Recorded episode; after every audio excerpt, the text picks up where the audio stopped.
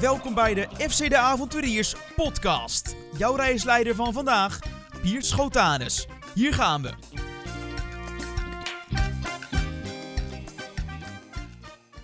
Volgens mij hebben we verbinding met Japan. Hallo? Hallo, Jordi, kun je me horen? Je spreekt met Pier. Ja. Hey, Pier. Ja, hier zijn we. Top, Hier zijn we dan. top, top, top. Mooi dat je er bent. Ik heb er zin in. Ja, ik ook. Goed zo. We beginnen met eh, de belangrijkste vraag van het hele interview, eh Jordi. Hoe is het met je? Ja, gaat helemaal geweldig. Helemaal geweldig. ja. Vertel, waarom? Nou goed, ik ben heel erg op mijn plek eh, waar ik nu zit. Ehm, in Japan. Al vijf jaar. Dus ja, nee, dat gaat helemaal goed. Spreek je al een woordje Japans en- inmiddels? Ja, natuurlijk. Genki Deska? dat zegt me niks. Genki Deska. Genki Deska. En dat betekent? Dat betekent of alles goed is. Kijk, Hoe is het? nou met mij gaat het ook hartstikke goed. Ja, ik heb er zin in. Dit wordt, Kijk, wordt weer een leuke aflevering. kijk, dat is mooi. Ja. Jordi Buis beleefde buitenlandse avonturen in Roemenië, Australië en Japan. Compleet verschillende landen. Maar overal was één ding hetzelfde. Ik scoor overal waar ik ook ben, scoor ik goals. Ja, En eh, dat maakt niet uit in de eerste league, tweede league, derde league. Ja, toch wel, toch wel een neusje voor de goal, zeggen ze. Geen Ja. spits, maar eh, een aanvallende verdediger. ja, ja dat is modern hoor, modern. ja. In, eh, in Nederland kennen we je natuurlijk van eh, de Feyenoord jeugd, van de Graafschap, van NAC, van Heerenveen, van Roda. Mooie clubs allemaal. En op Ja. een gegeven moment in 2016 dan laat je Nederland achter je voor, voor Roemenië. Dan ga je spelen bij Panduri. Hoe Ja. is dat gegaan? Ja, heel veel mensen die hebben er natuurlijk een eh, mening over. En dat is, dat is prima, maar dat is, dat is gekscherend gezegd. Is dat eh, de beste stap van mijn carrière geweest. eh, om naar Roemenië te vertrekken. Omdat ik het een sprong in de diepe heb genomen. Ja, ik wilde heel graag weg uit Nederland. Ik wilde heel graag een buitenlands avontuur. Mhm. En dat, en dat werd uiteindelijk een echt avontuur. En dat is waarom je ja, vertrekt naar het buitenland. Het was misschien niet de, de beste stap. eh, zeker financieel niet. Eh, zes maanden geen salaris gehad. Dus eh, alles uit eigen, uit eigen spaarmiddelen betaald. Maar we, maar we hebben daar wel een geweldig half jaar gehad. En je, maakt, je maakt natuurlijk wel andere keuzes als je, als je op dat moment geen middelen had. We speelden Europees voetbal. Maar twee wedstrijden hoor, want de eerste ronde eh, vlogen we heel snel uit. Maar dat is, dat is nogmaals, zoals ik eh, in het begin al aangaf, eh, de beste stap uit mijn carrière geweest. En ehm, het was heel moeilijk, heel zwaar. Maar ja, ik ben sindsdien ben ik nog steeds in het buitenland actief. Waar, waar ik toch wel behoorlijk eh, ja, trots op ben. Dat begrijp ik. Dat begrijp ik. Je zegt het was, was zwaar. Wat, wat was het zwaarste eraan? ja, er was elke dag wel een strijd om, om iets. Ik zat bijvoorbeeld, eh, ik zei tegen die materiaalman in Roemenië, van ik ga even naar de wc. Maar die training die startte binnen, binnen acht minuten. Hij zegt is goed. Ik zeg, want geef het even door aan die trainer. Want eh, ja, ik sprak, sprak een heel klein woordje Roemeens. Ik zat natuurlijk een beetje zelf te studeren. En ja, de basics die kon ik natuurlijk. Maar ik weet natuurlijk niet bijvoorbeeld wat wc-papier is in, in, ja, in het Roemeens. Nee. Dus ik kwam daaraan en gezien de financiële mogelijkheden was er ook geen wc-papier. Dus er zaten nog eh, twee, drie stukjes aan van die kleine velletjes. Dus ik zei tegen die manager, tegen die teammanager, ik zeg, eh kan je eens even wc-papier regelen? In, in, in, ja, weet ik voor welke taal. Dus, eh, dus hij begreep het, duimpje omhoog. Dus ik wachtte, ik wachtte, die training al begonnen. En dus ik stond nog steeds op die wc. Ja, dat is een heel ranzig verhaal hoor. Maar, ja, eh, wel, wel, een goed verhaal. Maar, eh, nou goed, eh, dus die gozer die kwam er niet. Dus ik met die twee, drie velletjes, nou, moest ik het mee doen. Ja. Dus die training was er begonnen. Dus ik kwam het veld op en die manager daar en die trainer. En, en de training ging gewoon verder en ik kwam aan op het veld en, en, en alsof er niks aan de hand was. Dus ja, dat, dat, ja, dat zijn dan hele aparte verhalen die, die je dan natuurlijk wel bijblijven. Het gaat daar zo ver, het vechten voor elke meter, dat, dat een rolletje wc-papier, dat, dat krijg je niet cadeau, zeg maar. Zo moet ik het zien. Nee, nee, dat was, eh, dat, dat was heel moeilijk. En eh, ja, dat, dat, dat was echt wel een half jaar waar echt heel veel dingen gebeurden. Eh, hoe heet die speler nou van die Romein van Ja, die, die, die Samartan. Utrecht? Samartan? Ja. Ja. San Martin. San Dat was mijn ja. teamgenootje natuurlijk. Ja. Oh, sorry, ik was even zijn naam even kwijt. Hij is wel een grote speler in eh, Roemenië. Ja. Maar eh, nou goed, die kwam uiteindelijk ook aansluiten bij ons. En die sprak nog wel een heel klein beetje Nederlands. Dus, dus daar had ik een, een redelijke klik mee. eh. maar af en toe kwamen wij gewoon op het. Hè, door, door de week, dus de hele week tot aan de wedstrijd, kwamen wij gewoon aan. En bepaalden wij, de spelers, wat we gingen doen op de training. Oh, En de trainer zegt, ja, kom, we gaan trainen, dit en dat. Dus nee, eerst moet er betaald worden. En anders gaan wij eh, niet het veld op. Dus, dus wekenlang hebben wij, eh, ja, dat is heel gek. Eh, daar hebben ze jacuzzi staan. Daar hebben ze wel twee jacuzzi staan, maar geen geld. nee. En eh, zaten, za- zaten wij eh, tijdens elke training in de jacuzzi. Dus wij gingen uiteindelijk niet meer trainen. nee. Maar wij moesten wel verplicht die wedstrijden spelen. Ja, door weet ik veel wat. Eh, ja, dan kregen we problemen. Of, of ja, dat, dat, ik weet niet pre- precies hoe dat was gegaan. Dus wij zaten de hele week in het eh, bubbelbad. en die jongens bier, bier drinken. Hè, wel allemaal zelf moeten betalen. Hè, de wat rijkere jongens, ook San Martian, die betaalden vaak voor, eh, voor de spelers die dan ja, niks te besteden hadden. En dan zaten we een week lang in het bad. En, en we moesten natuurlijk aanwezig zijn. En ook met, eh, met de advocaat natuurlijk. Dat je daar geen probleem mee krijgt. Dat je werkweigering eh, verleent of et cetera. Mhm. Dus dat konden ze uiteindelijk nooit, eh, nooit bij ons verhalen. Maar ja, er waren weken lang dat wij gewoon in het bad bleven zitten en niet gingen trainen. En, en, en dan het weekend de wedstrijd spelen. En zo ging dat wekenlang. Ja. Je wordt er niet vetter van, denk ik, als je de hele week biertjes zit te drinken in een jacuzzi. Nee, en het eten was daar wel behoorlijk goed eh, in Roemenië, om heel eerlijk te zijn. Aha. Dus, dus, dan gaat het, dus dan gaat het nog wel wat harder. kan ook nog wel gezellig worden dan. ja. nou, dat werd, dat werd heel gezellig. Dat werd heel gezellig. En ik had een maatje daar gevonden. eh, Christian Obodo. Dat was een eh, Nigeriaan, ook, ook een international geweest. Ja, daar had ik een, heel, een hele goede klik mee. En ja, zo kwam je de dagen dan wel een beetje door. Ja. En ik blijf maar steeds terugkomen op Roemenië. Maar in dat half jaar, zoals ik net al zei, ja, hebben wij zoveel meegemaakt. Ik was naar Roemenië gevlogen om eh, te gaan onderhandelen. En ik moest, die dag moest ik beslissen. Want eh, ja, met, met, met, die, eh, met die leugens kwamen ze. Ja, we hebben een andere speler en dit en dat. Ik zeg, ja, dat maakt mij niet uit of je andere speler hebt. Tien andere spelers. Ga- Je gaat geen betere vinden op dit moment dan, dan, dan jullie buis. Nou goed, dat was natuurlijk... dat was natuurlijk gekkigheid. Ja. Maar zij namen mij ook in de maling. Ja. Hè? Want, eh, want ik zeg, ik wil die trainer spreken. Nou, ze hadden al gezegd, die trainer, eh, ja, die spreekt niet zo heel goed Engels, dit en dat. Dus ik kreeg iemand aan de lijn, die sprak echt vloeiend Engels. Ik zeg van, hé hey, trainer, hoe is het, dit en dat. Ik zeg, hoe ziet het veld eruit, de trainingsaccommodatie. Want ik wist natuurlijk niet zo heel veel van die club. Eh, want ik ging naar Roemenië met het idee van, ja, we gaan praten en we zien het wel. En eh, uiteindelijk werd ik er een beetje ingezogen. Dus ik sprak die trainer eh, daarna. Want die zei, ja, we hebben een topveld. eh, alles is helemaal geweldig hier. Betalingen, geen probleem. Dus ik wil ook naar de betalingen. Hè? Van, hoe zit dat dan? Ja. Ja. allemaal goed. Je moet hierin komen, ik heb je nodig.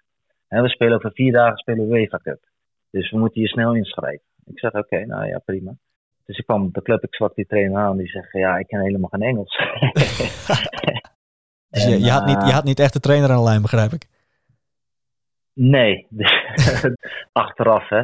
Eh, ja, dus daar begon het al. En dat de jongens tegen me zeiden van, eh, van jongen, wat doe je hier? We worden niet uitbetaald. En dat, dat is de eerste dag waarin je, ja, waarin je dan terechtkomt. En dat zijn wel hele verse memories, waar ik nog wel eens aan terugdenk. Toen je net, net vertrok bij die club, toen kwam er een andere Nederlander, eh, Jeffrey Cat, die, die meldde zich bij Panduri. Heb je daar nog contact mee Ja. gehad voor, voordat hij kwam? Nee, daar heb ik geen contact mee gehad. Als die mij had gebeld, had ik gezegd, dat moet je niet doen. Nee, nee precies. Nee, nee, dat dacht ik al. Ja. dan moet je heel snel, eh, dan moet je heel snel eh, weg, eh, weg van blijven. ja. Ehm, maar wij hadden op papier best hele leuke budgetten nog op dat moment. Ze boden ons allemaal nieuwe contracten aan, want ze gingen allemaal snijden. En, en ja, we hadden natuurlijk heel veel financiële problemen. En Mhm. toen hadden ze tegen elke speler gezegd: voor 1000 euro in de maand kun jij hier blijven. Oh, En dat tegen elke speler. Dus, dus, dus we hadden 25, eh, ja, 20, 25 spelers. Ja, en nou, we hadden een behoorlijk team. dat staat niet in verhouding. bij eh. Doorn. Nee, dat, dat eh, eh, dan heb ik het over San Martian, hè, en natuurlijk Romeins International, Nigeriaans International. En die ga, je nog een paar Kroaten. die ga je dan 1000 euro per maand bieden. Nee, nee, dat kan niet. Nee. Dus, eh, dus iedereen ging uiteindelijk weg. En eh, ja, dat waren allemaal eh, aparte praktijken. Ja. Je hebt ook een, een rechtszaak aangespannen tegen die club vanwege, vanwege dat niet uitbetalen. Heeft dat nog succesvol uitgepakt? Ja, ik heb er af en toe wel wat van gehoord, maar uiteindelijk eh, geen resultaat. Oké. De, club is, de club is volgens mij ja, failliet. ja, die bestaat niet meer. Die bestaat volgens die bestaat niet meer. Dus die zijn op een andere naam doorgegaan. Zo werkt dat in Roemenië. Die gaan op een andere naam door. Eh, dus ik denk dat dat wel een heel moeilijk verhaal wordt. Maar dat was op dat moment voor mij niet heel relevant. We wisten de risico's, we wisten de voor- en nadelen. En eh, die hebben we genomen. En eh, ja, gegokt en gewonnen en verloren. Kijk, want de mooie kant was weer dat er natuurlijk weer andere avonturen op je pad kwamen. Eh, waar we uiteindelijk hebben gekozen voor wel stabiliteit. En dat is eh, Sydney, Australië. Waar dan een technisch directeur, Han Berger, hele belangrijke invloed heeft op mijn carrière. Ja, eerder ook al, toch? natuurlijk, ja, eerder al eh van mij van Feyenoord naar de Graafschap had gehaald. Die heel veel vertrouwen in mij had. En nu weer, hij zegt Buis, ik heb je nodig. We zoeken een centrale verdediger. Eh, kan je mij weer komen helpen? Ja, daar hoefde ik verder niet zo heel la- lang over na te denken. Want we wilden ook gewoon weer, zoals ik net al aangaf, stabiliteit. En ja, Australië, dat is wel een land wat gewoon netjes uitbetaalt. En eh, een heel mooi land, goed weer. De competitie is prima. Heel groot stadion. Dus wij, eh, ja, zeker. Zeker. Kun je ons misschien meenemen naar je, naar je eerste wedstrijd die je voor Sydney hebt gespeeld? Want het was gelijk, eh, was gelijk raak volgens mij. Ja, dat was een, een derby tegen Melbourne Victory. Toen moest ik tegen de, de topscorer van Australië spelen, direct mijn eerste wedstrijd. Berisha, Na-?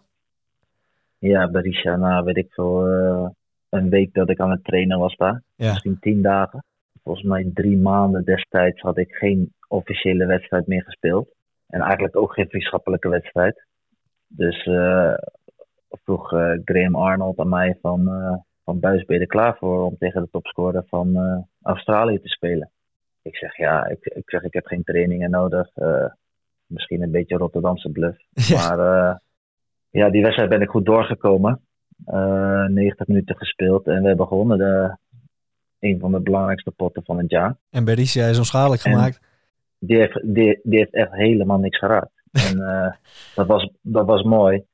Want dat was natuurlijk mijn eerste wedstrijd. En toen, ja, toen kwamen de journalisten eh, langs van eh Buizen was het om tegen Barisa te spelen. En, en toen zei ik van ja, ik vond het niet zo heel erg eh, speciaal. En helemaal eh, met mijn eh, typische Nederlands-Engels zei ik van eh, ja, he is nothing special. Moest ik direct even op het matje komen bij trainen. Die was daar niet van gediend. Die zegt van ja, dit is wel de topscorer van Australië. En eh, ja, daar moet je wel een beetje respect voor hebben. Ik zeg ja, train. Ik zeg sorry. Maar hij was echt helemaal niks speciaal. En, en, ja, uiteindelijk kon ik er 142 wel om goals, hè? lachen. 142 goals in de competitie. Nou, dat is, dat is niet slecht. Nee. Dat is niet slecht, dat is een behoorlijke statistiek. Maar ja, ik heb natuurlijk vaker tegen, tegen eh, ook grote spitsen gespeeld. En dan als je tegen zo'n spits speelt, ja, met alle respect. eh Wilfred Boni, eh Luc de Jong, Luis Suarez. Dat, dat, dat zijn wel andere kalibers natuurlijk. Maar goed, dat vond ik wel mooi. Een beetje olie op het vuur gooien. En eh, ja, toen maakte ik wel direct een klappen bij, eh, bij de fans eh, onbewust. Dat was niet de bedoeling. Maar Die mochten je wel na die uitspraak, Ja. bedoel je? ja, die vonden dat helemaal geweldig. Ja. En heel social media ging toen een beetje los. En ja, dat was onbewust ja, wel, wel, ja, wel leuk. En ja, daar wil ik gewoon wel mijn hele carrière om bekend staan dat, er wel, dat het wel iemand is die, die, die zijn mening durft te uiten. Nou, volgens mij komt dat, eh, komt dat wel goed inderdaad met, eh, met zulke dingen. Want ik heb je ook een keer, eh, dat was ook bij Sydney, toen, ja, Ik heb geen idee wanneer het precies was hoor. Maar toen zag ik je op het veld met een zonnebrilletje. Wat was dat? Ja. ja, dat zijn, dat zijn emotionele momenten. Ja, ik ben natuurlijk een hele emotionele speler. Ja, dat komt dan op dat moment eventjes in je op. En dan, en dan zie je een zonnebril bij iemand. En dan, eh, ja, dan zet je je op. En dan, eh, ja. Ja, dat, dat was na, ja, daar zit, na een overwinning, na een titel, na een doelpunt. Hoe zat dat ook weer precies? nee, dat was, dat was ook na de eerste wedstrijd. Oh, dat, oh, dat was in dat, dezelfde eh, wedstrijd. was in dezelfde wedstrijd. Dus ik was heel euforisch. Na drie maanden geen wedstrijd gespeeld. Spits uitgeschakeld. Drie punten. eh 90 minuten in de benen. Ehm, onze, ja, onze fans die uit meegingen. Ja, die met, die met grote getallen kwamen. Die ons kwamen supporten. Ja, moesten we een heel klein eh, feestje met elkaar bouwen. En, en ja, dat deed ik misschien op zijn Nederlands. Ja, ja, ik vind het mooi. Hoe, hoe vonden ze dat daar? Dat, dat konden ze ook wel waarderen? Nee, dat vinden ze, dat vinden ze mooi. Kijk, eh, hoe vaak zie je iemand een zonnebril opdoen?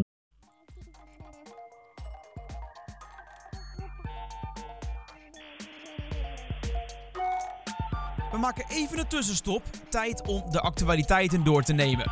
Dat doen we met voorzitter en oprichter van FC de Avonturiers, Dick Teunen. Dick, daar ben je weer. Nou, daar ben ik weer zeker. Wat heb je voor ons? Nou, laten we eens beginnen in Montenegro. Ik kan me voorstellen dat je niet iedere dag kijkt naar eh, de ranglijst van de competitie van Montenegro en naar de topscorersranglijst. Doe ik ook niet. Maar eigenlijk is dat best wel heel leuk om te doen. Want als je dat doet, dan zie je dat Tyrone Conrad daar echt met kop en schouders bovenaan eh, is geëindigd in het topscorersklassement. Hij is ook opgenomen in het team van het jaar van de hoogste divisie van Montenegro. En hij is er zelfs uitgeroepen tot beste speler. Nou, dan kun je echt zeggen dat Tyron Conrad daar een wereldseizoen heeft gedraaid bij FK Sujeska Niksic. En dan hoop ik dat ik dat goed uitspreek. Zo niet, mijn excuses. Ehm, maar Tyron Conrad, ja, avonturier. In de jeugd van Feyenoord gespeeld, van Sparta. Daarna voor Cambuur gaan voetballen. Toen leek het profavontuur voor hem te eindigen. Hij ging aan de slag bij Kozakke Boys. Maar in 2020 werd hij dan toch weer avonturier. Hij ging aan de slag bij Ergo Teles in Griekenland. En afgelopen zomer ja, verkaste hij naar Montenegro.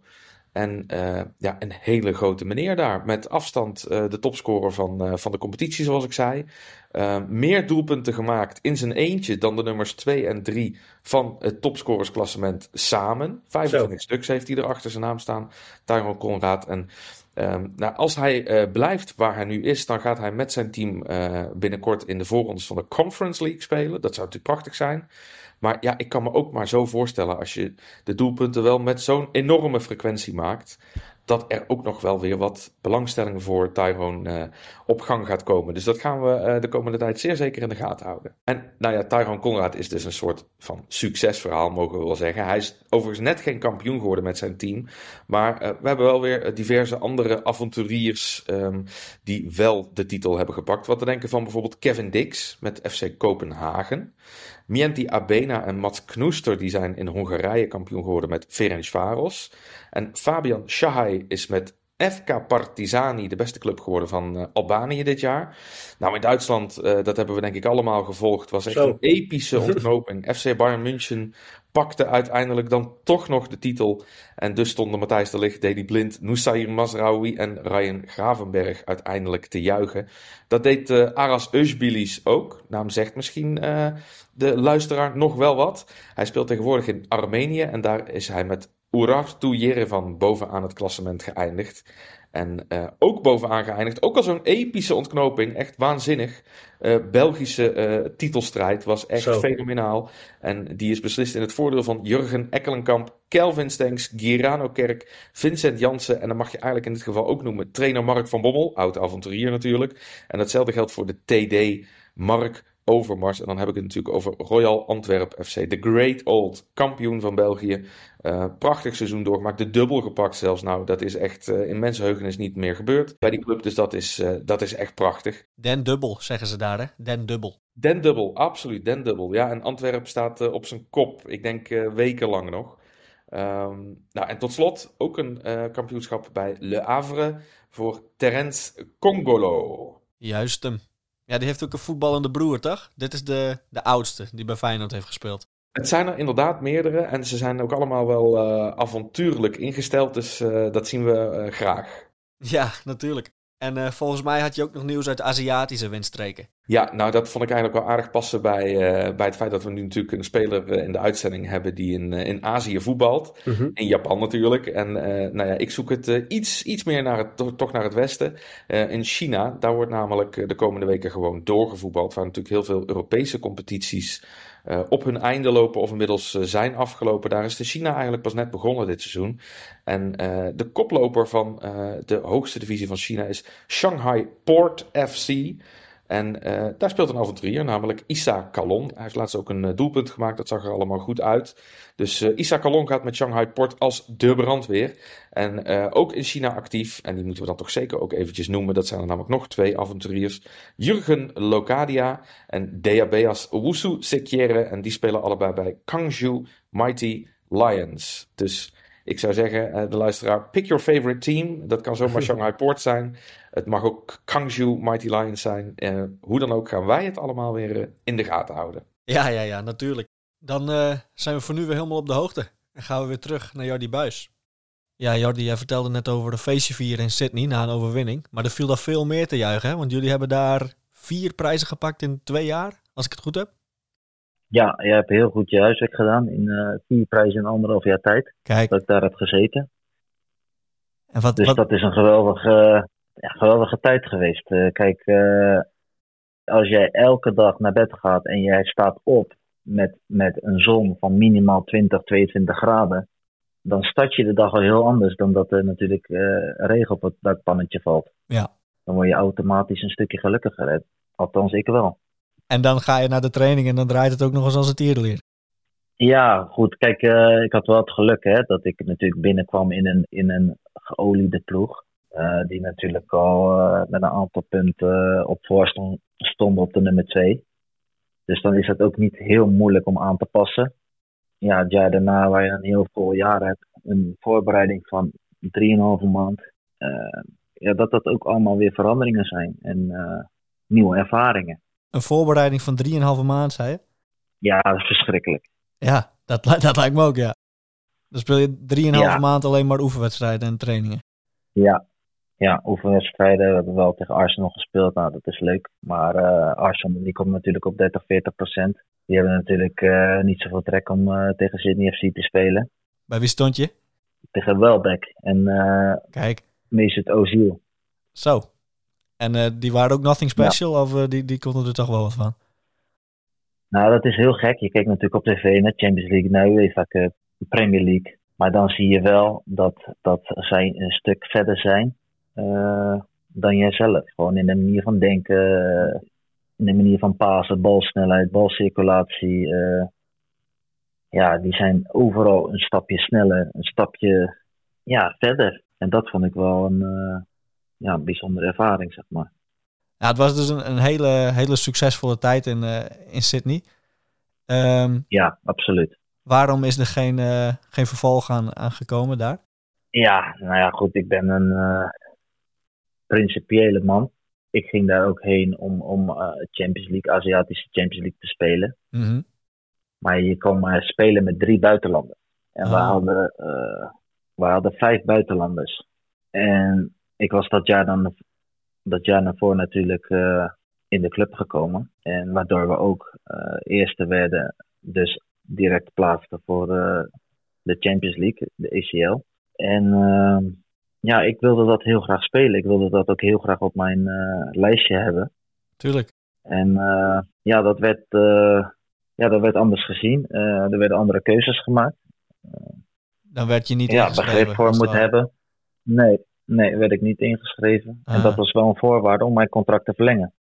En uh, dat wisten ze. Ik heb altijd open kaart uh, gespeeld. En uh, ja, ik miste daarin zeg maar wel een bepaalde waardering. En waardoor ik uiteindelijk met mijn gezin de keuze heb gemaakt om, ja, om een nieuwe stap aan te gaan.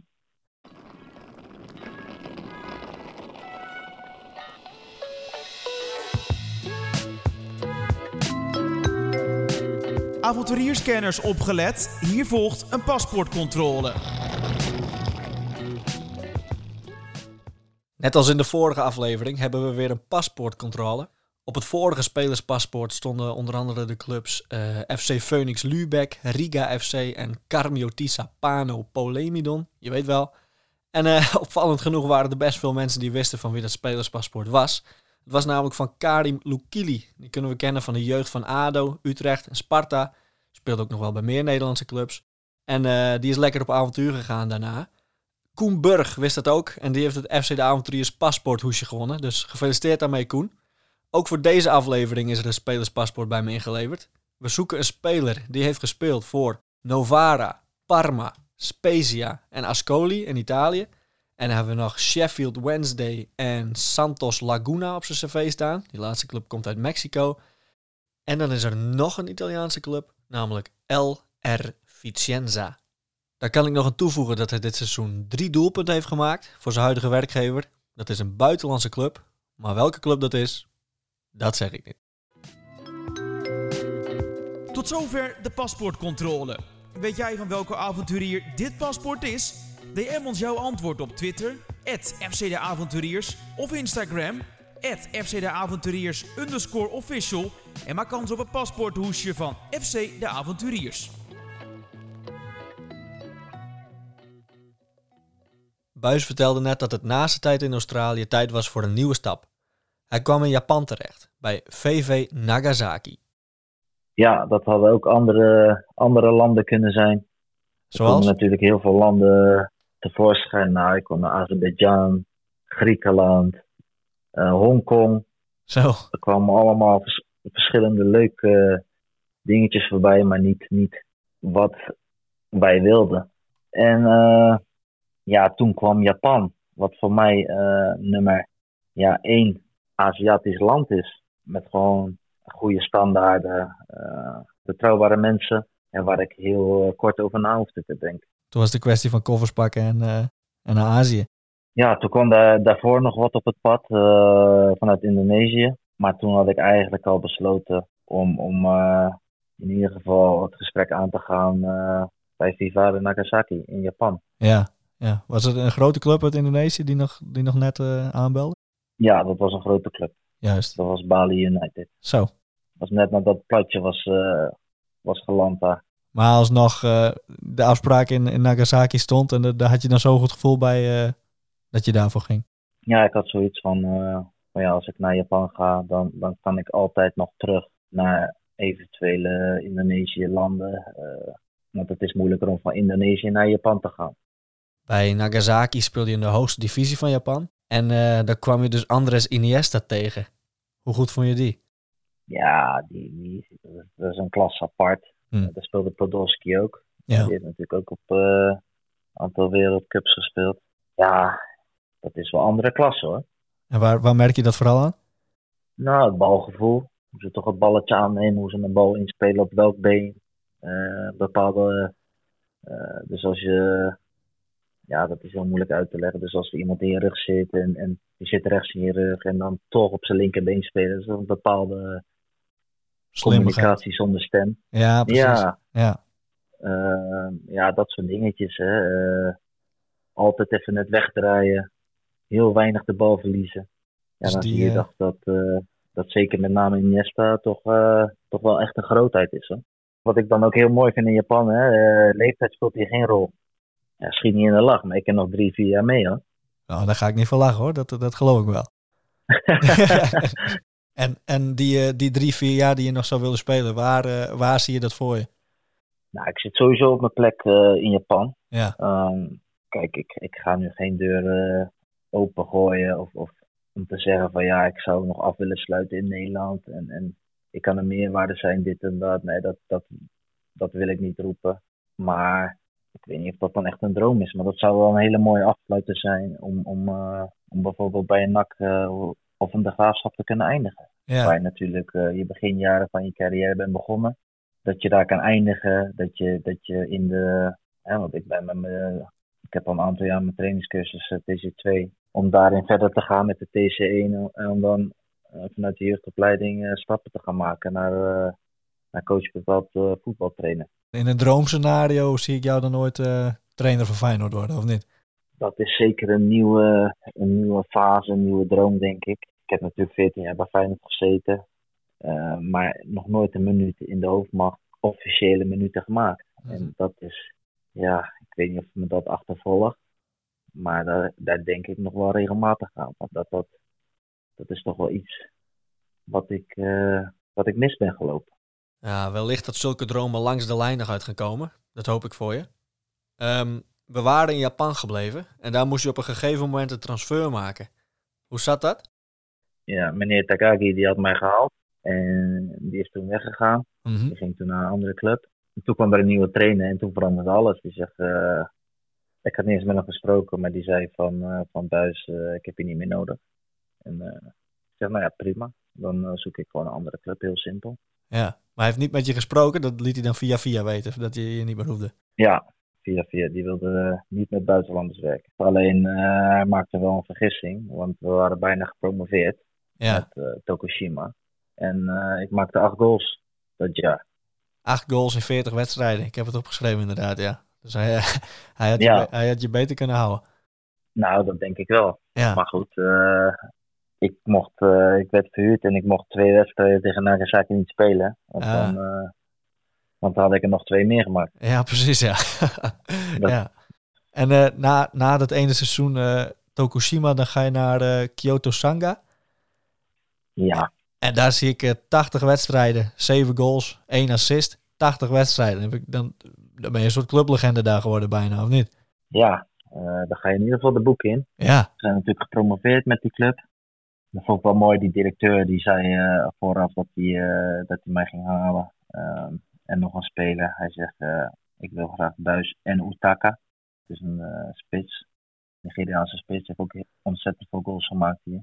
Hij zegt, als ik jullie haal, gaan wij promoveren. en hij had gelijk. Nou, dat vond ik, ja, dat vond ik zulke sterke woorden. Dat vond ik zo mooi dat hij dat zei. En eh, ja, dan weet je ook wel hoe je, hoe je buitenlanders moet benaderen.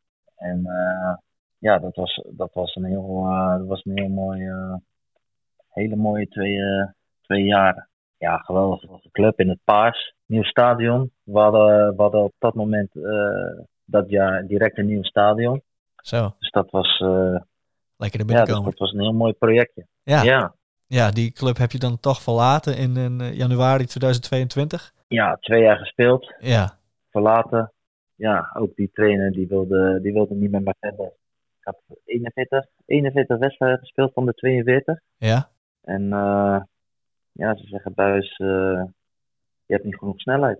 En Oh. toen moest ik weg. Ja, dat vond ik wel, dat vond ik wel bijzonder. Vijf goals gemaakt en eh, je stond natuurlijk in het elftal van het jaar. Oh ja, ook dat ja, dan, dan, dan, had je, ja, dan had je misschien wel een heel ander beeld erbij.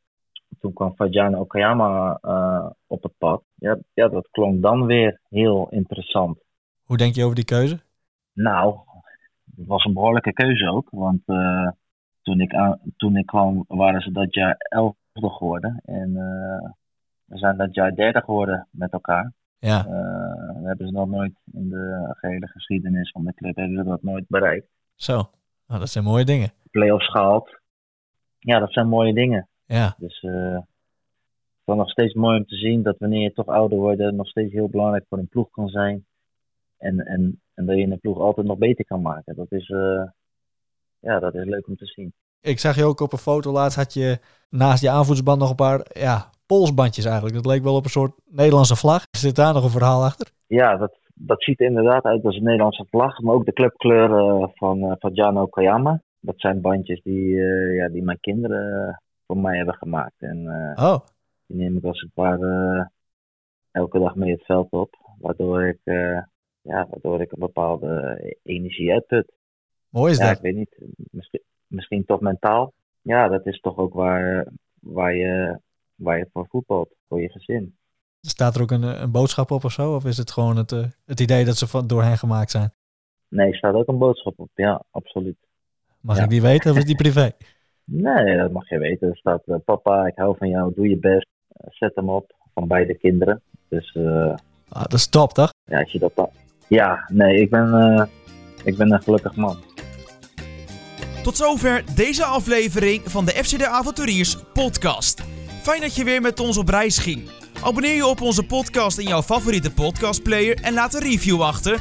En vergeet ons ook zeker niet te volgen op Twitter, FC de Avonturiers en Instagram, FC de Avonturiers official.